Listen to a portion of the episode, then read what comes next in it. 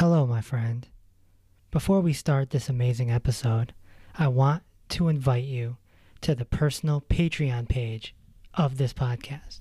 If you love what's being done here and want to keep the podcast and the meditations free to the public, then you can come on over to our brand new community on Patreon and donate $11.11 a month and all proceeds will go towards keeping this free, keeping this going. Plus, we'll be building a community together and I'll give you bonus material. You can explore this option in the description of this podcast or just go to patreon.com slash Dr. Reese. Let's begin. Welcome to Inner Peace with Dr. Reese, a program that can help you become liberated in the modern world. Now, here's your host, Dr. Kevin W. Reese. So, is it possible to go from crack cocaine all the way to Christ? Welcome to episode number 104. Today, I have the pleasure of talking to an old friend of mine, Gerry Williams.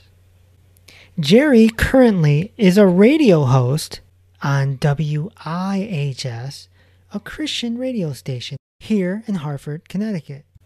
But a few decades ago, he was engulfed in the street life of Oakland, California as a crack addict, a thief, and a sex addict. So, how does this type of transformation happen? At this time, I want to ask you to sit down and relax and take in this beautiful and valuable recording. Let's begin. Gerry, welcome to the podcast. Thanks for having me. So, Gerry, as the story goes, back in Oakland, many, many years ago, you were, as a young man, you were interested in radio. You approached the radio personality that you were, you know, fond of, and you were about to go into that business, but you were sort of swept up by the crack epidemic back then in the 80s. What happened? And oh, what an epidemic it was. Before crack, I was a user of snorting powder. And when crack hit, I kind of was like, I don't do that. You know, I snort, you know, kind of like a connoisseur. So I kind of looked down on crack users. And so me and my best friend, Mickey, we just went and hung out at the horse races that day. Came back to the uh, the apartment of the friend of my friend's cousin, but the friend was a drug dealer. Uh, uh, uh, uh, she sold powder. I didn't know. We didn't know that, you know. So we're we there having a conversation in the evening. The four of us at the kitchen table, and the and this I forget her name. This this young lady starts bringing out powder and uh, rocking it up, and they're smoking it. But and they knew that I was the one that didn't smoke crack, and so she would always pull out pull a section of powder from me while they rocked the rest of it up and they did the smoking and I did the snorting. Well, hours went by into the middle of the night. They're very talkative and everything. And and I was starting to nod off. And but I noticed something different about them. And finally, I don't know, somewhere in the middle of the night, I said, you know what, let me just try that. Just I'll try it. After hours went by and I and I did, and I wish I hadn't.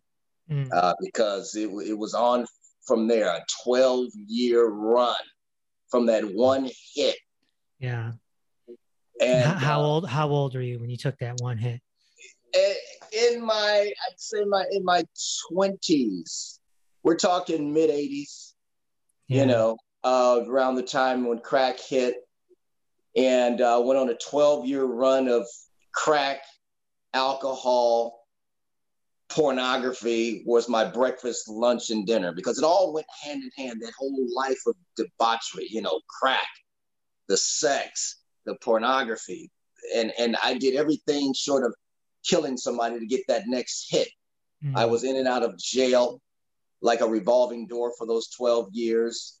Um, it was like a dog trying to chase his tail that and you see a dog go in circles circles trying to chase his tail and he never grabs it and in other, words you're trying to cap- recapture that first feeling when you took that first hit yeah. you get a sensation but it was nothing like the first hit you know what i mean and, and your your dream of being a radio personality went to the wayside because of this addiction right went by the wayside and um, as a matter of fact, the guy that inspired me to get into radio, it took him too. An iconic broadcaster in the Bay Area that everybody knew. And, and this brother was the smooth evening drive host. And between this new music, it was it was smooth jazz. Between this new music that I be, became in love with and this smooth, you know, host in the in the evening drive time, I had this like epiphany that's what I want to do. That's me. I want to be in that world. Yeah. I put myself in a two year uh, college. It was Chabot College, but they were known. They had a great reputation for having a great radio, television, and communication program. Mm. So I put myself in that and I lived in the radio room you know, in the in, at the radio station. They had two campus radio stations, and me and a few other guys, we were like radio junkies, always practicing, hitting the post, and all this stuff. Yeah. And um, I remember, and so I put myself there, and I remember one one day this radio host, he was Monday through Friday. Well, he was working a rare Saturday, and I was like, "Wow, what is he doing on a Saturday?" I said, "You know what? I'm gonna get up the get up the courage and catch a 45 minute bus ride from Oakland to Berkeley. That's where the station was in Berkeley. And go knock on the door, ring the buzzer, whatever it is, and meet this guy. And I met him and uh, told him the whole backstory. Um, love the station, love your delivery. Because of you, I I want to do this. And I'm in school at Chabot College, which was in Hayward, California which is only about 20 minutes down the highway from Oakland. And he said, I live in Hayward. I'm like, wow. And uh, so I would call him every now and then. You think you could get me in with an internship? He said, well, there's no internships available now. You know, and after a few calls, he said, no, no, no. But then he became program director, which has hiring and firing power. Mm. So he got me, pulled me in. He would even take me home. Oh, wow. This was not, internships are usually uh, non-paid. This was a paid internship at a radio station that I had dreams of working for. Yeah. And this guy that I admired got me in. So I'm living, yeah. You're on your way. On my way. Until a, a hit a hit of crack. Until a hit of crack. And then your life, my life, well, first it started with him. He started using crack. I used to, it was sad. Watch this iconic, well-known broadcaster who I'm psyched about. I'm he pulled me in the station. He would even take me home because I didn't have a car. I watched him go from high up to selling albums. Back then, we were using albums, yeah. selling albums out of the station for crack. That's how sad it was. And so I was snorting then. But then, you know, I had my experience with it as well. And then it took me too. Hmm. And so we're talking mid 80s. And so, like I said, I went on a 12 year run after that. What was the first experience going to jail? Wow. Yeah. I, it's, I would have to think back really hard the first one because it, I was in and out so many times. My first experience going to jail was for like petty things, petty thefts. I started going to jail for petty theft, stealing things. And then that elevated to robberies. Then I started going to jail for robberies, robbing stores, then forgery and fraud. It just elevated. Uh, so a lot of petty thefts, receiving stolen properties, forgery and fraud. It was always doing eight months here, six months there, four months here, another eight months there. You know, if you get sentenced to a year in county time, you do eight months on a year. So I, I did three of those at three different times during that 12 year run, three eight month, you know, mm-hmm. jaunts. Wow. But other, the rest of them were like six months, four months, 90 days, just in and out, in and out. I never made it to prison. Lord, know I did, Lord knows I did enough to go to prison, but they kept giving me county time, county time, county time. But I was in jail with the prisoners that were on their way to prison. You know, if you're on your way to prison, you're usually doing your court time while you're going back and forth to court. You're in the county jail. Right. Yeah. And they sentence you, then they ship you off to prison. So we're all mingled together. You know, folks that's doing jail time, county time, with the you're all mixed up with the people there that are on their way to prison. So it was a zoo, and I just remembered, you know, feeling so depressed, like I'm better than this, and and just because of this stuff, you're you, it was a bondage that you felt powerless to get out of. You know what I mean? It was the, the stronghold was so powerful that you would do anything, just about anything. And some people did.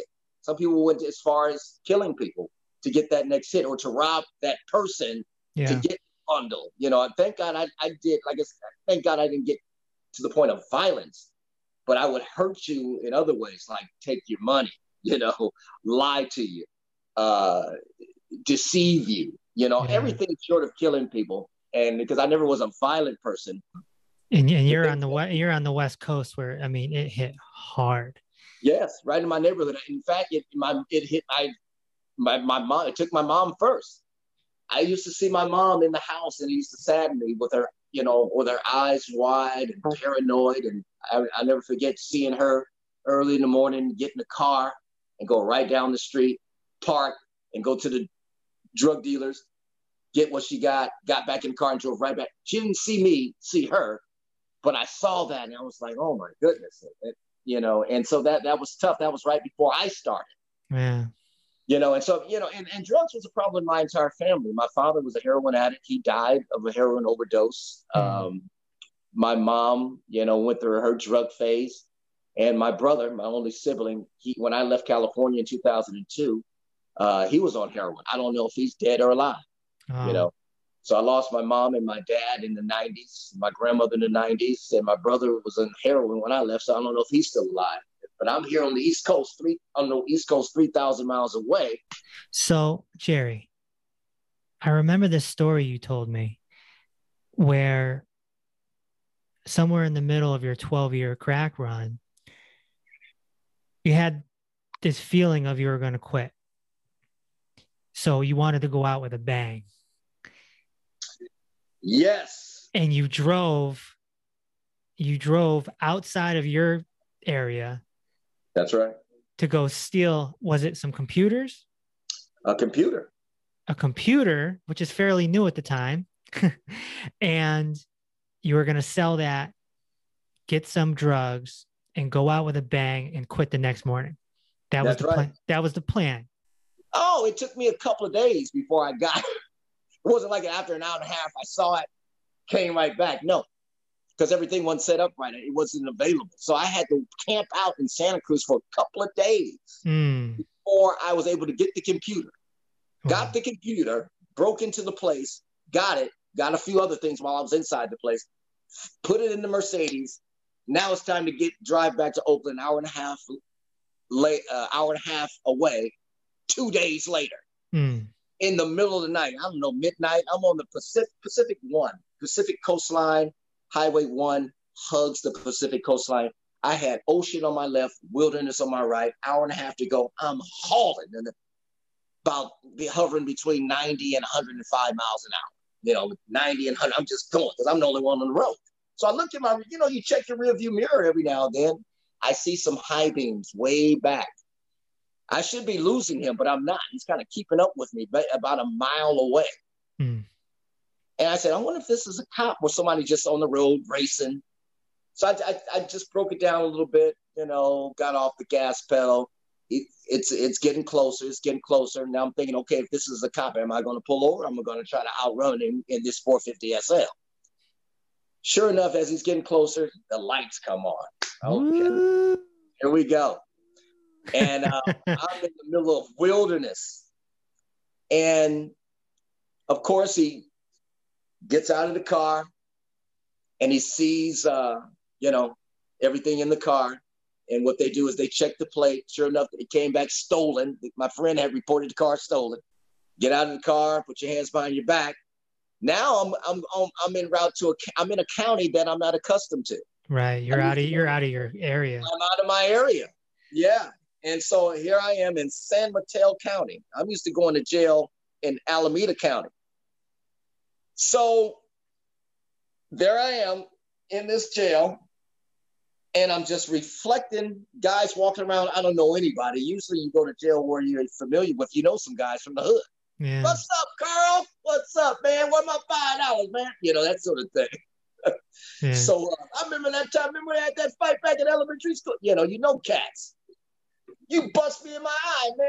Let, me bust you in your eye. Let you know. You know that's a, so I don't know anybody, but I'm reflecting on my life and how in the last six years, all the craziness that I had gone through in and out of jail, near death situations, um, the depths, the low that I had sunk to, the things that I'd done, the shameful things, uh, committing abominations, even, and thinking how I'm much better than that. You know, you, you're wasting your life, and and and remember your father. Your father was a cautionary tale. He overdosed on heroin. Here you are on crack. Your yeah. brother's on heroin. Your yeah. mom. You know, I'm like, I don't want to go out like this. So I said, if I keep going the way I'm going, my life is self-destructing. I'm a self-destruct if I keep going in in the, down that path that I'm going.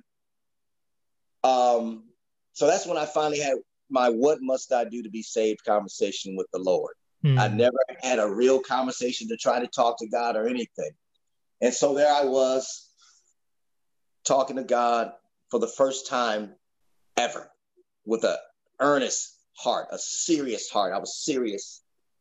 And I said, I know, I know I need to be saved because if I don't, I'm going to kill myself.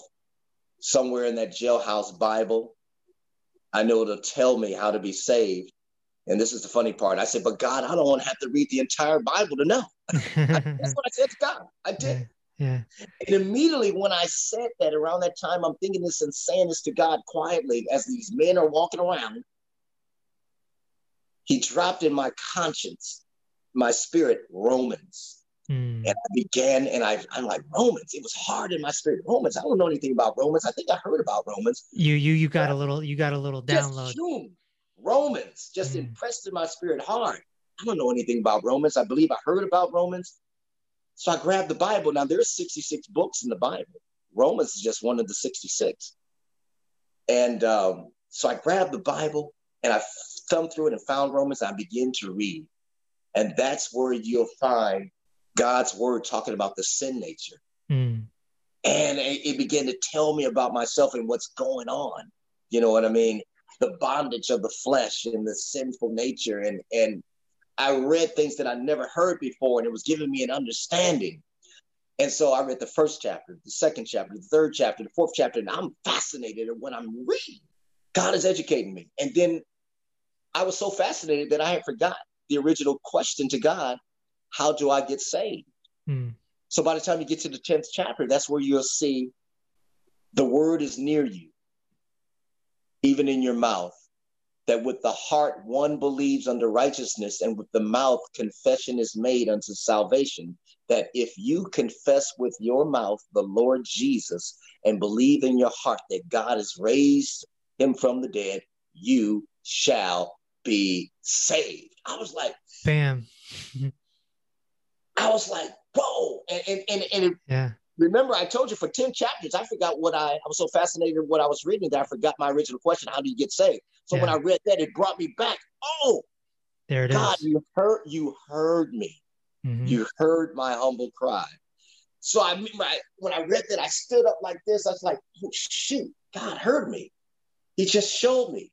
It's a confession of faith in what Christ did on the cross. And I look back down at the passage and I read it again. I said, I believe that. If you confess with your mouth the Lord Jesus and believe in your heart that God raised him from the dead, you shall be saved. For mm. whosoever con- whosoever calls on the name of the Lord, they shall be saved. That's what it reads in Romans chapter 10, starting at verse 9. And I was like, wow, and I'm blown away. I'm like, God, you took me right where I needed to be in the Bible. It wasn't no man, no nothing, because I called on him with an earnest heart. He saw that I was ready. And so he gave me that insight, that that what I needed. This is what I like to call God moments. Yes, and I was having and men walking all around me, and I'm having this serious moment, and he's meeting me in the midst of all this chaos.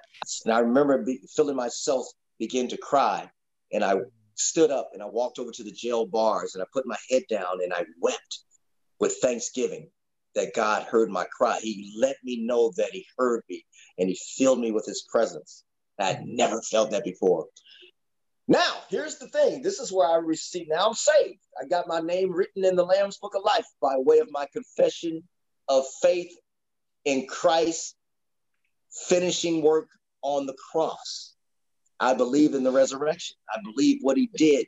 He nailed nailed on the cross. He was the sacrificial lamb, taking away the sins of the world. If you confess him as Lord, and boom, it happens immediately. Now you're a new person in Christ. You're a baby. The Bible says a man who repeats his folly is like a dog that returns to his vomit. A lot of us have seen dogs vomit and then lick it up. Not everybody, but I've seen that before. But that's written in the Bible. So when I got released, when I re- received Christ, I was like a dog that returned to his vomit. I went right back out there and, and picked up where I left off. Mm. You see what I'm saying? So it was another five years of in and out. And I had the fear of God too. First of all, when you're a crack addict, you have a natural paranoia and fear for all the wrong that you're doing. And when you get this, you get your little stuff and you go hold yourself up in a motel and you're doing your stuff, you're paranoid. First of all, you're paranoid if the cop's going to break, break in the door. You're paranoid over somebody that you burned saw you go into the hotel or the motel and they're going to kick you in the door and, and shoot you. You're, bur- you're paranoid over all kinds of things. Whether are you going to uh, catch AIDS from somebody that you've been with? Yeah. Are you going to catch a knife from someone trying to rob you? I mean, just just the paranoia. But this time it was different. After I received Christ and went right back out there, I had the fear of God on top of all my other paranoia because mm. I knew I had a real experience. And I'm thinking, is God going to rub me out? but no, that's why I said I've experienced the mercy and the grace and the long suffering of God because he, he, the Bible says the spirit is willing, but the flesh is weak. Yeah. So he knew my process. He knew God knows all. He's omnipotent, he's omniscient, and he's omnipresent. He knows all. He knew, he knew that I was going to struggle, but he kept me in spite of myself. So it was another five years of paranoia and fear of God, going in and out of jail until March of 97. I got arrested for forgery and fraud. But this time when I got arrested, I felt rescued instead of arrested because, you know, five minutes, five years earlier, I had received Christ. And so I was feeling horrible, even more horrible about myself. So I didn't try to plea bargain, try to, you know, get a better deal. I didn't care how much time they gave me. I was just happy to get it. I felt like I was getting, the God was giving me another chance by sitting me down. Mm. So this time, this is where they gave me a year and I did eight months on the year. And this is where I said, this time I'm going to read the Bible from Genesis to Revelation, from cover to cover, because mm. I got eight months. I got time. And that's when I got the revelation of who Jesus is, the divinity of Christ. For it was God in Christ reconciling the world back to himself. Mm. He came to save which, that which is lost, that you might be saved. He's the sacrificial lamb. And he doesn't force you. He said, choose you this day who you're gonna serve. You know, I you either gonna go here or you're gonna go there. You know, he he's uh pro-life and pro-choice all at the same time. Because mm. he don't stop you from doing wrong. No. You see what I'm saying? You're just gonna reap what you sow. You got free will. You got free will. That's the beautiful thing about it. He can, he, he can make you a robot and make you serve him, but he doesn't. But he wish you make that right decision.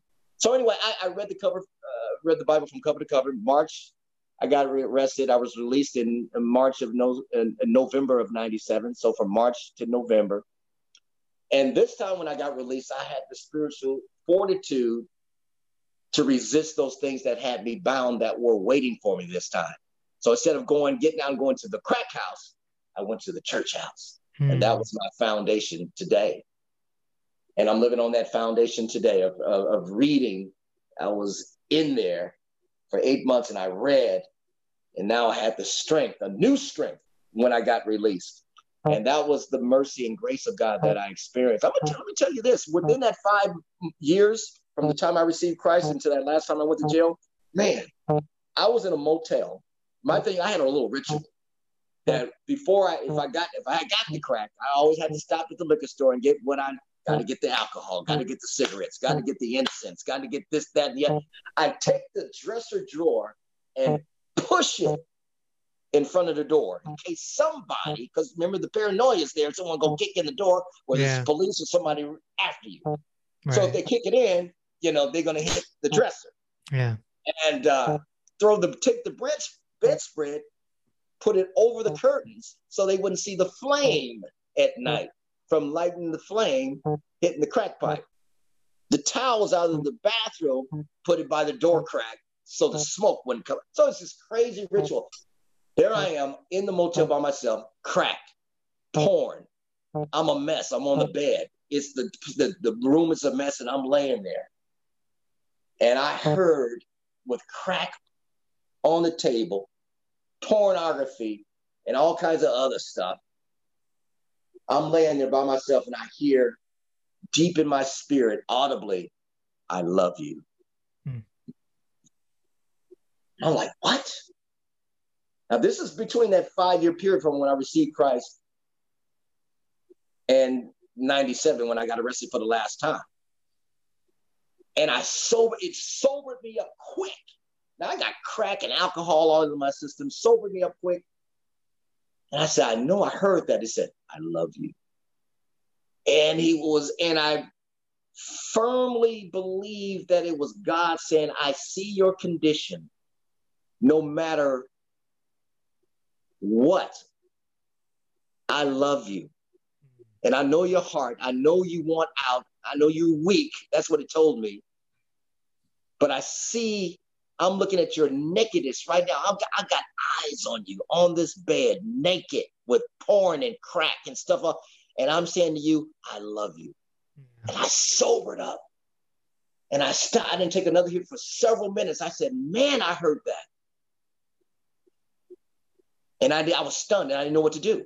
I didn't make a move. I just meditated on what I just heard. I didn't move. And sure, I don't even know how much time went by. And of course, like a dog that returns to his vomit, I went right back to doing what I was doing. Yeah. But it, but I know I heard and felt that. Yeah. And so finally, I got arrested for the last time in '97. So I had all these experiences. It was like God keeping me. There was times where I felt a bullet. I heard the bullet get so. It was so close that I heard it go by. A guy tried to, you know, knife me to rob me. Um, I was about to be ambushed one time. Just so many. It's like God was keeping me the whole time from self-destructing or allowing other people to to wipe me out.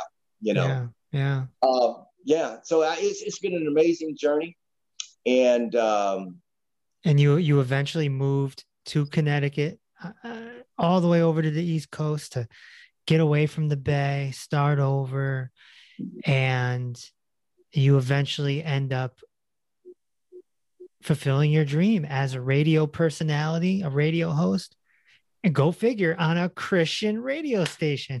there you go. It, you know, it was like God was saying when I, I got in the radio to be a smooth jazz radio host, and, and, and, and it was like God was saying, You think you're going to be a smooth jazz radio host.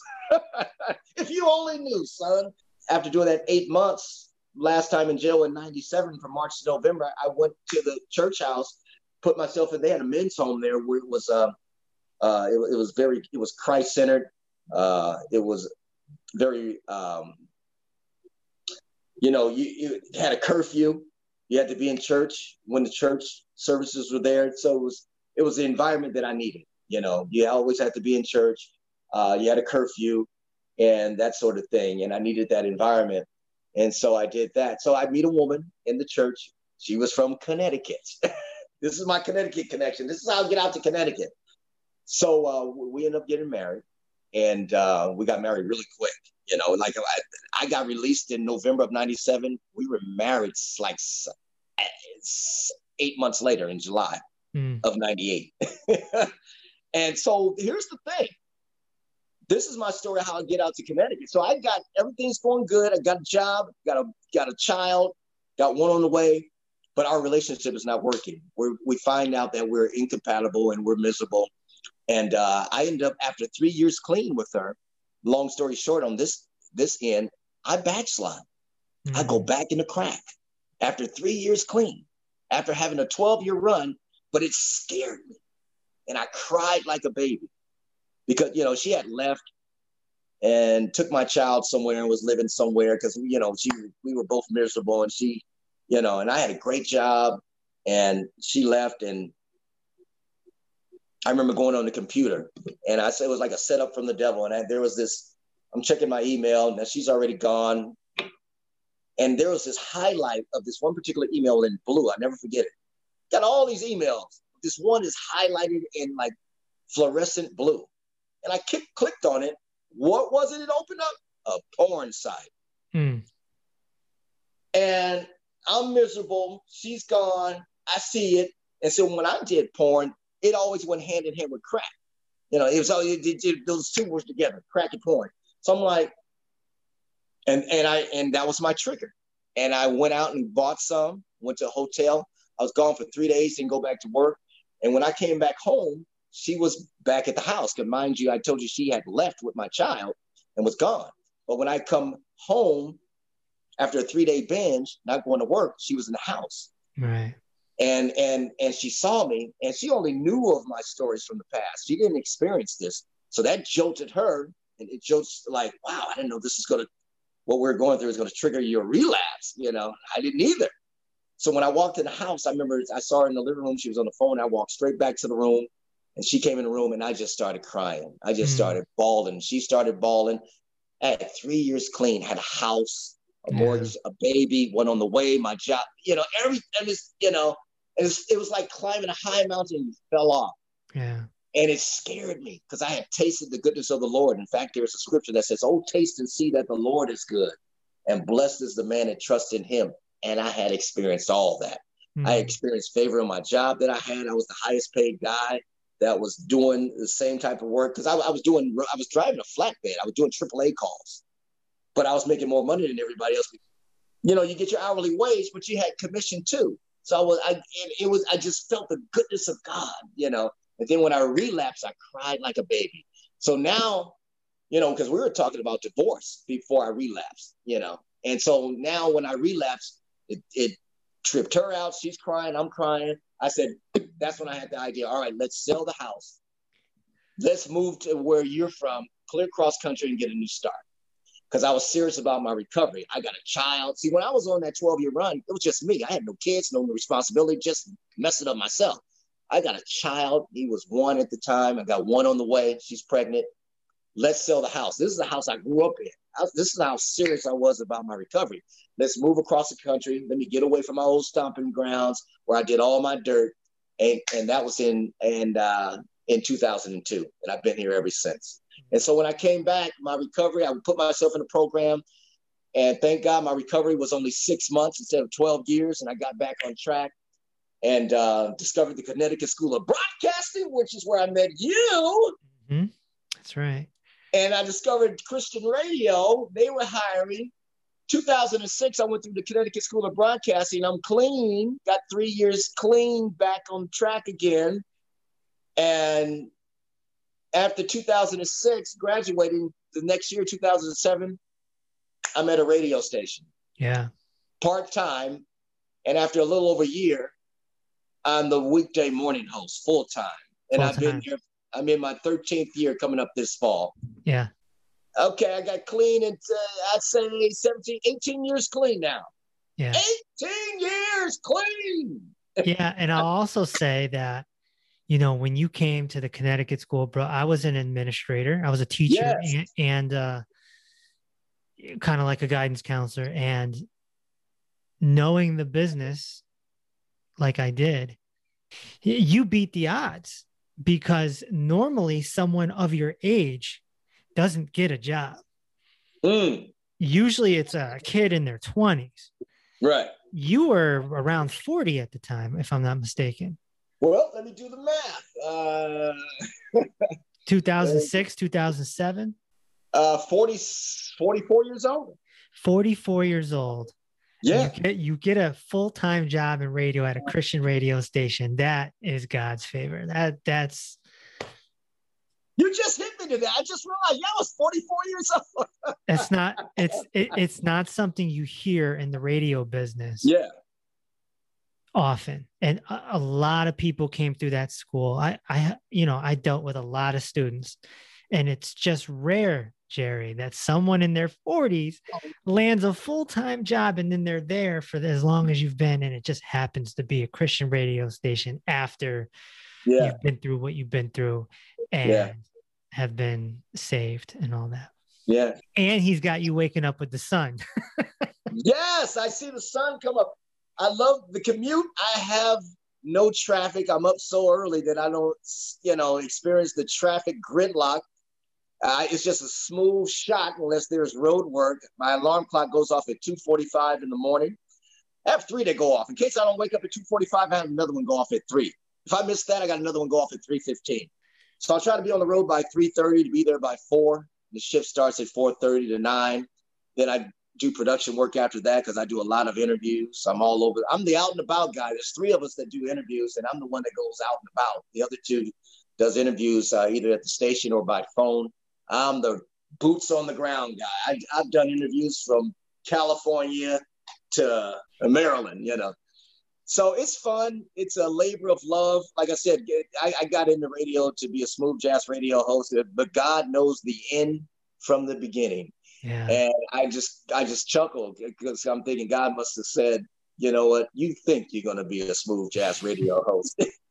you have a journey to be on, my son, and I'm gonna keep you through all this, through all your your flaws and your mistakes and your ups and downs, because I know your heart. You know, I, I, didn't want to be in that world, but I was weak, man. I was weak, as is all of those people that are in it. And I used to marvel when I'd be in a crack house, I used to just look at the people's faces and look at what they're doing. And I used to always wonder, does anybody feel like I do? Want Mm. out of this enslavement? Or am I the only one? Yes, I, I'm caught. I, I'm, I'm, I'm, I, I like what I'm doing, sort of. It's weird, but but I know it's wrong, and I know I need to get out. Does anybody feel as strongly about me, like wanting to get out of this slavery? And so I just used to look around and be observant, you know, in my paranoid state. But at the same time, pass me the pipe. You know what I mean? yeah Or we're out, gotta go get something more. The more the longest I ever stayed up without sleep was six days wow in a motel. And I woke up, they had put me, I wa- I woke up on the bal- second floor balcony with my clothes and bags next to me. They had pulled me. I don't even remember being pulled out. I just remember waking up on my back. And then a lot of times you, you you're wondering what motel am I in, what city am. You have to grab your bearings. Okay, where was I last? Sometimes you wake up or you come out of a hotel. It's like, what city? It's, it's, you're in a fog. yeah But six days without eating and just cracking wow until you passed out. You passed out because you ran out of drugs and some, finally you passed out. I don't know who pulled me out.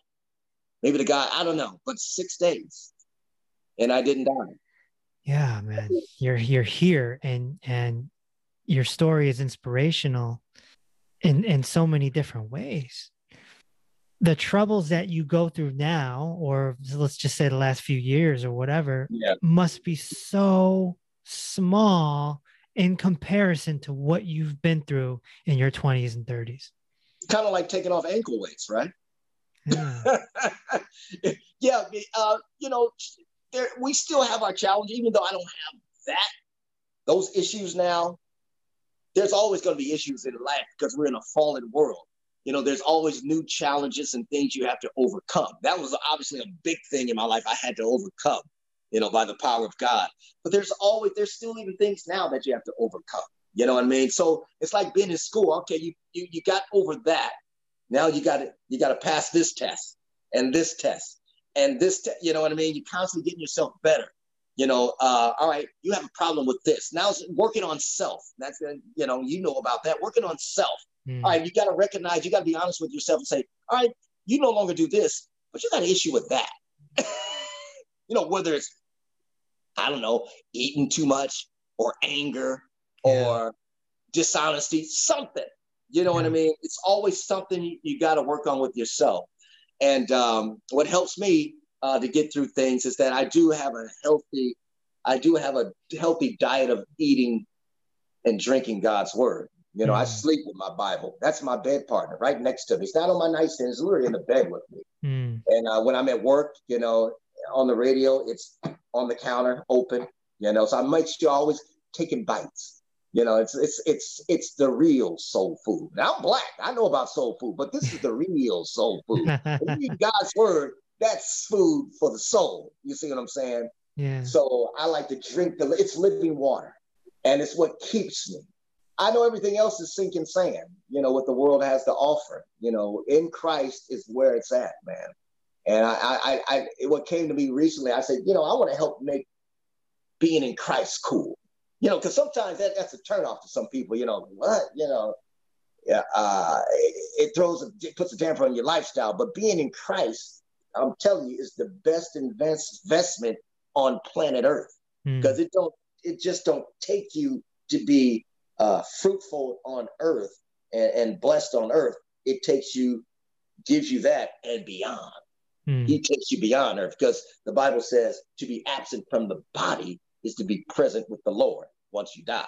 You see what I'm saying? So you you got a window of opportunity while you're on this because tomorrow's not promised. You got a window of opportunity because you're dying because of the fall. Because of the fall. That's why we're dying. That's why there's violence. That's why there's debauchery and sin and perversion and, and sexual deviance, just all these things. It's because of the fall. I just want to circle back to the book of Romans. The reason why the book of Romans is dear to my heart because it, uh, it not only God draw me into His kingdom and and not, and and unto salvation through that particular book, but it's the wisdom and the knowledge that I gained from that book about myself because I was talking about how I was living a, you know, perverted, debauched, lustful, uh, criminal laden lifestyle. And then I went to the book of Romans, and this is where you find stuff like this. And, and I want to just share this for people who have not heard this. Maybe be this your only time. Okay. But uh, this is where you find right in the first chapter for it is the power of God to salvation. The gospel of Christ is the power of God to salvation. Chapter one. For the wrath of God is revealed from heaven against all ungodliness and unrighteousness of men who suppress the truth in unrighteousness. For since the creation of the world, his invisible attributes are clearly seen being understood by the things that are made, even his eternal power and Godhead, so that they are without excuse. Because although they knew God, they did not glorify him as God, nor were thankful, but became futile in their thoughts, and their foolish hearts were darkened. Professing to be wise, they became fools. This is all just hitting me pow, pow, pow.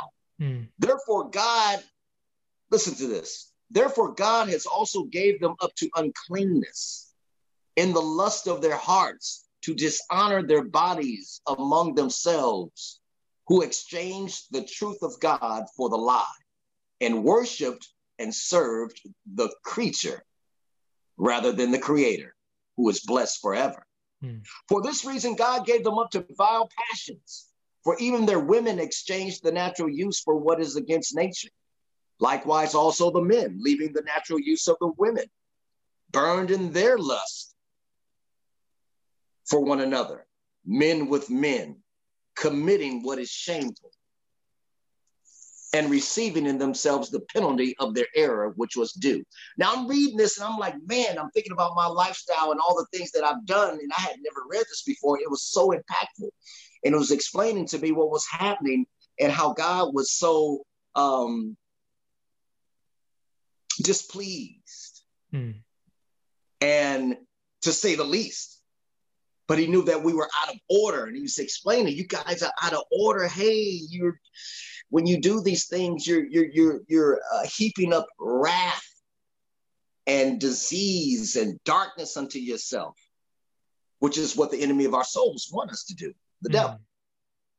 And so, and it goes on, and even as they did not like to retain God in their knowledge, God gave them over to a debased mind to do those things which are not fitting. I'm like, whoa.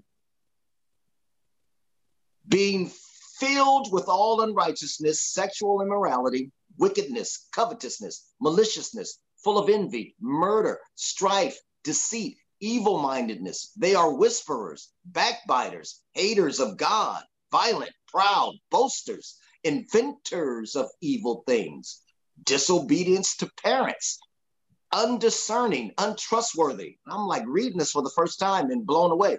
It says unloving, unforgiving, unmerciful, who knowing the righteous judgment of God that those who practice such things are deserving of death, not only do the same, but also approve of those who practice them. But in accordance with your hardness and your impotent heart, you are treasuring up for yourself wrath in the day of wrath and revelation of the righteous judgment of God, who will render to each one according to his deeds. But to those who are self seeking and do not obey the truth, but obey unrighteousness, indignation and wrath, tribulation and anguish on every soul of man who does evil. So I'm reading these things. That's just the first, that's what you'll find in the first chapter of Romans. And God had my attention when I was reading those things. And of course, when you get to the 10th chapter, as I read before, that's where you'll find if you, but if you confess with your mouth the Lord Jesus and believe in your heart God has raised him from the, from the dead, you shall be saved. And then, of course, in another book in the, uh, you'll read, you know, for God so loved the world that he gave his only begotten son, that whosoever believe on him shall not perish, but have everlasting life. So anyway, um, that's why the book of Romans was so impactful to me. It just I just learned so much about the sin nature. Right. And we talk about and what was happening on the inside of me. There's other scriptures in there, about we don't have time right now. But you'll you'll find uh, other scriptures where it's talk about the, the the the the spirit is willing, but the flesh is weak, and there's a war on the inside of you between the flesh and the spirit. And, and man, it's, it's amazing. And um, we're talking about the coronavirus, which has a 90 high 90 percent survival rate, mm-hmm. that virus.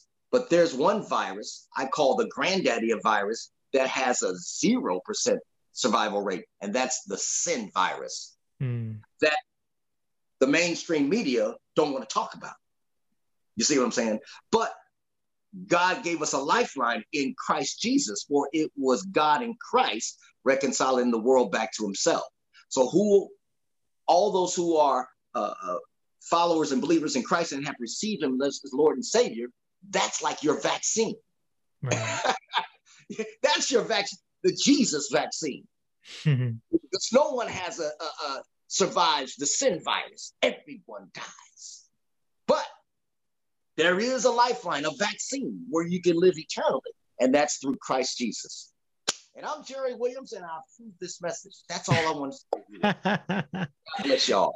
And, and, Gerry, before I let you go, I mean, look, yeah. not too long ago, I mentioned how e- even when things go awry, you, you still have this positive attitude and you still, you know, you get through with a smile and a laugh and some jokes. And uh, that that's very inspiring. But just today, your car almost blew up. So, I mean, you sent me a video of your car on fire. Yes and here you are still positive so in the midst of the soul food the word of god there's a scripture that says oh taste and see that the lord is good and blessed is the man that trusts in him and the reason why i could be so upbeat in the midst of my trials and tribulations and hardships and pains and suffering because i've tasted the goodness of god mm. and yes going back to the car thing just this morning yeah i woo uh, I sent you a picture. I, my car caught fire on the highway this morning, four hours ago. I don't know. It mm-hmm. was it was I was on the road at about seven something in the morning. Right now it's in the afternoon. I'm en route to Home Depot. Yeah. And I'm just driving along, and all of a sudden, you know, you look in your rearview mirror, you see uh, just to check out things, you know, see what's happening. I don't have the radio on. I'm driving in silence. It's good to drive in silence, you guys. Go on a uh, technology and a, and a sound fast sometimes. Driving your car in silence sometimes. So that's when things come to you. And just envelop yourself in the natural sounds. Oftentimes, mm-hmm. don't always be plugged into artificial sounds. Get in tuned with your with nature and your natural uh, humanness. You know, God can speak to you then. Ideas come to you then. You'd be surprised. It's going to sound fast sometimes. Don't always drive in the car with sound being piped in your ear gates all the time. So I look in the rearview mirror, I see smoke. oh, let me pull the car over. I pull the car over. Now I see the smoke coming out of the hood. I prayerfully go and lift up the hood. Oxygen hit. Oof. My God. Roller coaster, you know. So I run about 100 feet from the car because I don't know if it's going to blow. You know what right. I mean? I, I know, you know, it's not by the gas tank, thank God, but still, I don't know if it's going to blow. So, and and and here's the thing: everything was happening so fast. Truck driver pulled over his truck, came running up toward me with his fire extinguisher. Boosh! He only had a little left, he said, but it was just enough to put the fire out. Yeah. And uh, so that was that. So this is Friday. Well, here's the backstory. Just the previous Friday, my Mazda break down on the highway. Wasn't a car fire, just broke down, clutch went out. So that was last Friday. This Tuesday, then Tuesday, because DMV is closed on a Monday, Tuesday, I registered a car that I had got for my son a few months ago that's been sitting an hour, an hour and 10 minutes away in Rhode Island. We're in Connecticut.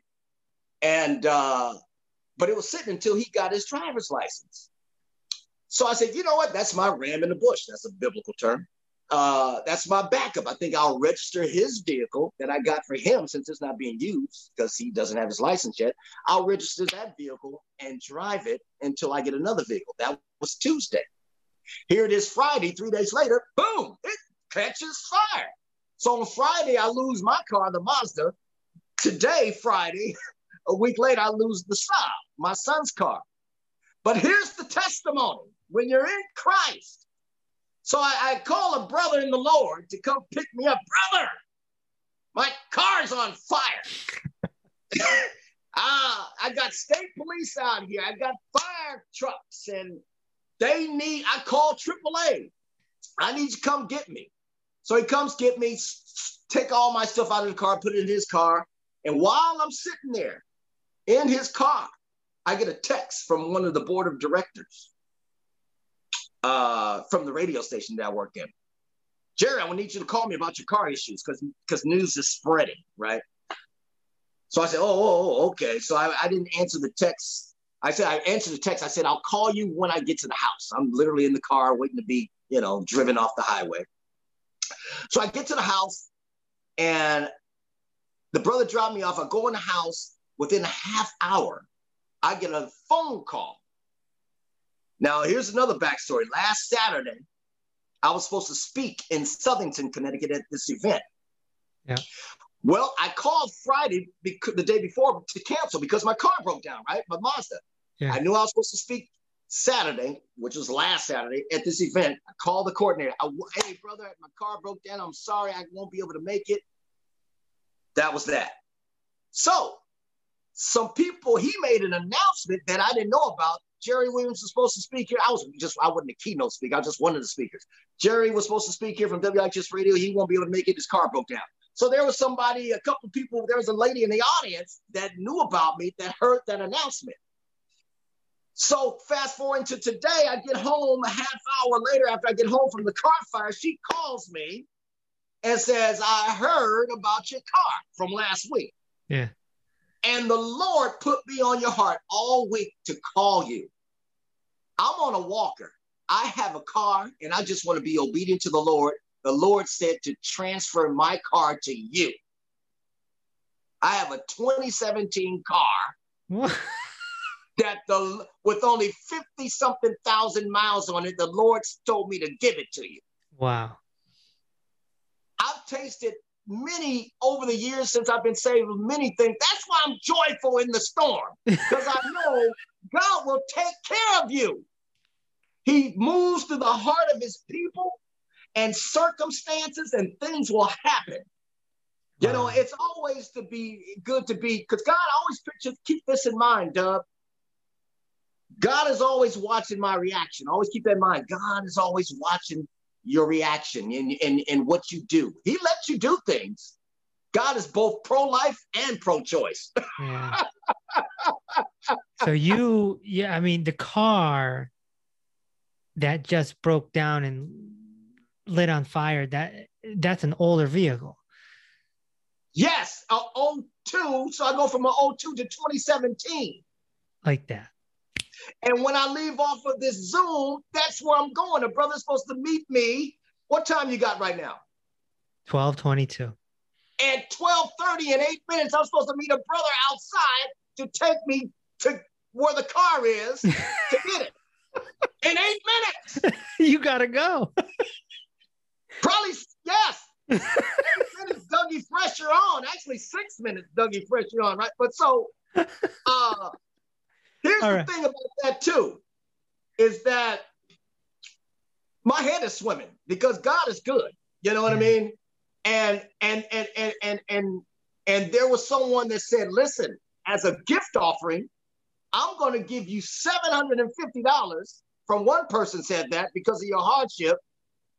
And then someone's going to give me a car. That's all within an hour from the car being on fire on fire. That's the goodness of God. Wow. When you're a conduit of God's truth, when you're a child of God, God will take care of you. Now, He'll let you go through things. You're going to experience highs and lows just like everybody else, but it's something about being in Christ that makes a difference, man. You know, it's it's a beautiful journey. Then most of all, your salvation, your eternal destiny is set. But he'll give you favor here on earth and the desires of your heart and just it's a, if you walk right.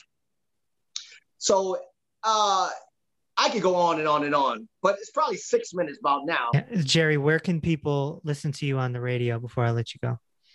Weekday mornings monday through friday 4.30 a.m to 9 eastern standard time. Uh, you can listen online at WIHSradio.org around the world. If you're local in the Hartford County, Hartford, Connecticut County, 104.9 FM, WIHS, your station for hope and encouragement, shining the light of Christ throughout Connecticut and the world. All right, Gerry. Thank you for joining me, man. Peace, Dub! Thanks for listening to Inner Peace with Dr. Reese. If this episode opened your heart, feel free to share on social media and tell your loved ones. Also, be sure to subscribe so you never miss an episode. Until next time, may peace be with you.